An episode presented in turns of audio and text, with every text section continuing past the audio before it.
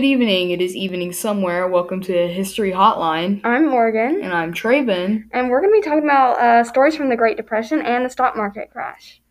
And just significant stories about all of that. And anyway, let's get into the episode.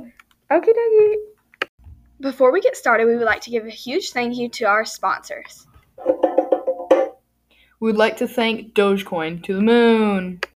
Okay, for today's episode, we're going to be taking a trip back into the late 1920s and early 1930s. Now we're in the Great Depression era.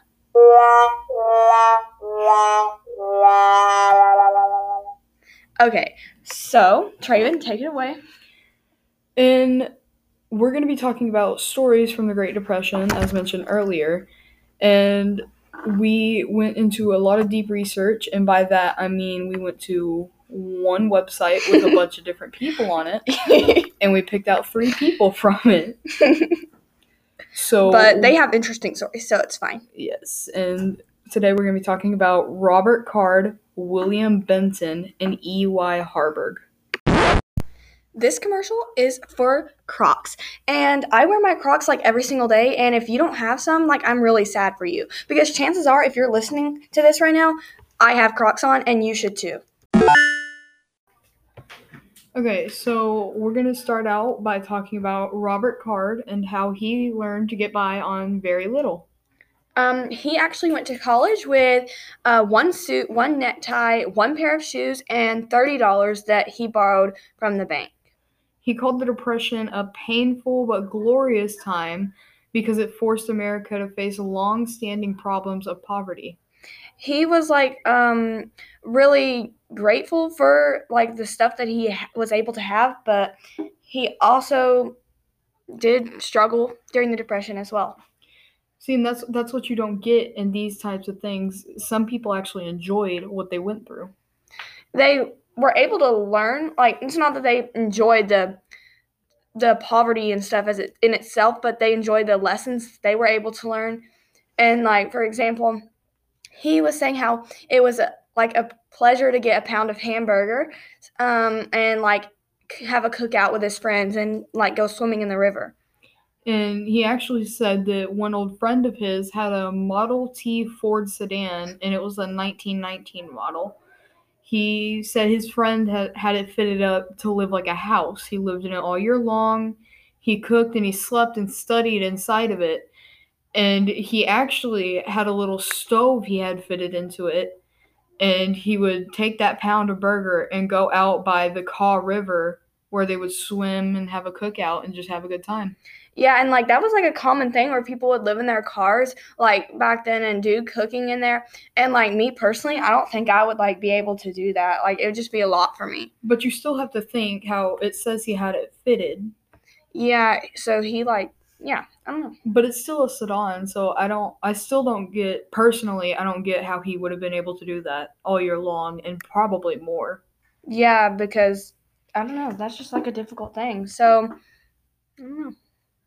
Well, it's it's really weird. I just even it says here, Card said he never knew how he managed to live in it all year long. Yeah, so like makes you wonder what was living situations for other people. Like, I don't know. Like people that might not have been fortunate enough to even have the car or the suit, necktie, his shoes or Or maybe even thirty dollars. yeah it's just it's just mind-blowing that he went to college with just that and he made it through Yup. Okay, so the next person we're going to be talking about is William Benton, and he suffered from the stock market crash. He actually lost $150000 when the market crashed that's That's a lot of money, oh yeah. yeah so he actually stated that in all catastrophes there is potential of benefit and he purchased the Muzak Corporation. I think that's how you say that. Yeah, I I, yeah, that's good enough. kind of reading right now. Um, it said he it piped into background music to hotels and restaurants in New York City. He eventually became a U.S. senator and recalled his first meeting with Muzak's staff. And He said, "I went to I went down to see the five salesmen. We only had five then. they said to me, "We have 80% of all the business you can get in New York." Um, he was like, so yeah, basically once he lost all that money, he bought into that um corporation, and I guess it worked out fairly good for him. I mean, he became a U.S. senator, so Yeah. I'm assuming it did. But uh, I guess Muzak is a type of music from what I'm seeing here, because Yeah. it's saying like it's the background music and like uh, like elevator music, stuff like that. And they they had been getting 80% of the business you can in New York. He said there isn't any other place to sell it, so he pitched the idea. Why don't you put it in barbershops and doctors' offices? and like people didn't really agree with that um, at first and then um, he says that there was um, a young man who had only worked there for six weeks and he thought it was a good idea and so benton was he said well the other four of you guys had better quit and get some other jobs and i'll make this young man the sales manager so that young man agreed with the idea and i guess it went from there It made a it made a big profit for Muzak, and Yeah. no extra money has ever gone into it. The depression put me into it. I owned Muzak for 20 years and sold it for a profit of many millions. So, that overall, goes- the stock market crash worked very well for him. And in the end, well, not even in the end, he became a U.S. senator, and he eventually wound up selling the his business, Muzak. yeah They should have called it Muzak Music. That would have been a good name for it. And he actually sold it for many millions of dollars. So like I guess that shows us that like when things like don't go our way, it could have something good to come out of it, like at least a little good thing. It's not gonna stay bad. That's not a little good thing, though. Well, I know. Well, that's, I that's mean, it- huge. I was talking about our life. So to break it down into pieces, he lost one hundred fifty thousand dollars, bought a company, became senator, did a bunch of stuff with the company, and sold it for many millions of dollars. And he had like faith faith to purchase into that company also because like he didn't know that he was gonna do so well. He was just kind of trusting that if he put in money, like Oh yeah, yeah, that could have just failed immediately once he purchased into it and he had already lost all that money. yeah. And he he actually bought it when it was kind of failing. It was called the Muzak Corporation. He didn't bother to change that. That kind of bothers me. It should have been Muzak Music, but there's nothing we can do about it now. Yep, too late. Unless me and Traven make a company. That's not gonna happen. Everybody pitching their ideas.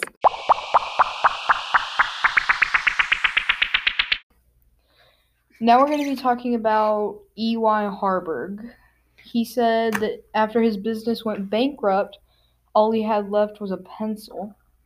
Um, I guess like he probably didn't know what to do, but his friend Ira, I think that's how you say it. Ira Gershwin? I, I don't know.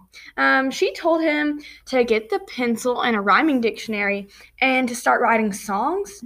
And he ended up like writing some pretty popular songs. He wrote the one "Brother, Can You Spare a Dime," and he actually wrote uh, the lyrics to the song uh, "Wizard of Oz." like I don't know back then like how much profit you would end up making off of that, but like I know in today's day and time you'd probably get a lot of money off of that. Oh yeah, definitely. If you had the rights to that song, or even the movie. Yeah. Oh I- yeah. I don't know. I wonder. He said that when the crash came, he was relieved. Um, he was released, and he like to detested being in a business. He hated it. yeah, he didn't want to be in a business. So like he was like actually relieved when he was released from his job. he found out that he could sell a song or a poem, he said when he found that out, he became alive. He became himself. And he said actually that other people didn't see it that way, and um, they were actually throwing themselves out of windows. But committing soy sauce for uh, whatever reason, they didn't. They didn't like that they didn't have any possessions, and they didn't see how they could come back from it. Yeah, they like they were seeing it as like a completely negative thing. But like from talking about like the last few people, we also talked about how good came out of their situation and these people just couldn't see that and they couldn't see themselves ever getting better. Oh yeah, and he actually stated in an interview uh, CNN did with them Uh, he said, "When I lost my possessions, he found his creativity." and like he wasn't really happy with the life he had before with his Mhm. job and what he was doing and And he actually owned the businesses, but he still didn't like it. yeah and it was his business it that wasn't even like he had a, a a boss that was like a jerk or something. It was just that he didn't have any creativity or room to go. He was too busy taking care of his businesses. So when they went bankrupt, he said he felt like he was being born for the first time, and the world became beautiful to him. Yeah, and like I guess we would like me as a person in that situation, if it was my business that went bankrupt, I would find it hard to be relieved. I would probably be like stressed out even if I hated that job because Oh yeah, yeah. I don't think he knew that he could write poems and songs. Like I I know I definitely wouldn't be able to. I don't have that much creativity or brain space for that matter. yeah, like I've tried to enter several like little things. I'm just not. That's just not something that I can do. I don't know. Something would have to happen for me, like the lottery or something. But Yeah. I, I don't know how I would be able to come back if something this bad happened to me. Yeah, I would have to have like clarity, like like I would have to know for sure that that was gonna get me successful. I would say he was he was very lucky to have his friend Ira there to help him. And I actually hope that from all the money he received from his songs and poems and everything he started writing, he helped her out. yeah, and like maybe donating to her or something because she, if he didn't have her, he might not have thought of writing songs. Oh yeah. And it's just weird that out of all of that and losing businesses and everything like that, that it, he just came out a successful man again. Yeah, it's pretty cool, like to see these stories. Oh yeah, like like you know that some people didn't have this luxury. They didn't they weren't able to be lucky enough to bounce back like this. They just yeah. Some people, they just were just stuck in a bad situation. didn't know what to do. Yeah. And it's just kind of sad to see people Yeah. reinventing themselves and well, I mean, it's happy to see people reinventing themselves, but it's kind of sad to think about all the people that didn't get that opportunity. Exactly. it's just pretty interesting.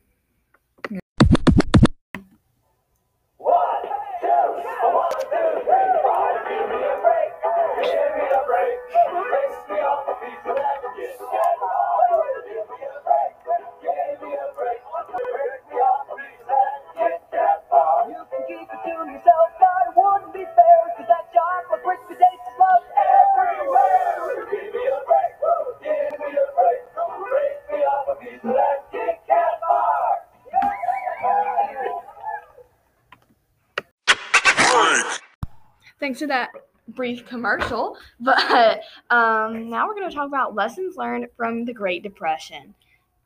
People learn to have empathy empathy for the less fortunate, how to get by with very little, how to reinvent themselves. For example, like the Wizard of Oz person.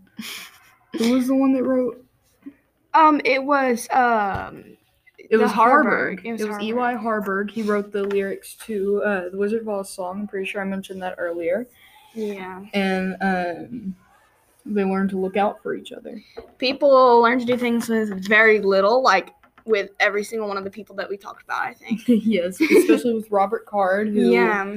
went went to school or went to college with a tie, thirty dollars from bank, suit, shoes, and then his friend that had a fitted out sedan, and uh, Yep. and then the first person we talked about, no, Robert was the first person. Second person we talked about, William Benton. He uh, he lost 150 $150,000 in the Wall Street stock market crash. So yeah, pretty much everybody learned to do things and get through life with the little amount of money that they had. So that is like a big lesson from the Great Depression. Oh yeah, it's you can look you can look up more on these people too. Yeah. If you want to like read all of their full quotes and everything, you can go to the CNN website. Um, you can see what it's called for you guys. Stories of hope and resilience from the Great Depression. Um, CNN. They have a lot of things. So And thank you to that act- They actually interviewed these guys, Yeah. and credit to them for a news website finally doing something good. And then um, we would especially like to thank our sponsor, Dogecoin, yes, and for helping us make this video or episode. they're a huge help. Obviously, And we hope we get paid for that shout out. And um, and especially with the Kit Kat and the Crocs and Crocs. If you're watching this right now, please sponsor our next episode. Like, or send us a free pair. We don't mind that. yeah, that's fine too. Like, all that money I spent on Jibbitz. I love you guys. We'd like to thank you for watching this episode and sticking with us through it if you did. And if you made it here, send us $10 to let you know that you did. yep. Um, I have a PayPal. If anybody want to know, like, I'm accepting donations right now. And Crocs. I'm still waiting on my free pair, and maybe like a few free Jibbitz if like you really love me. Like, just throw that in there. If you really love your fans, you will. Yep. Okay, bye guys. Thanks for watching.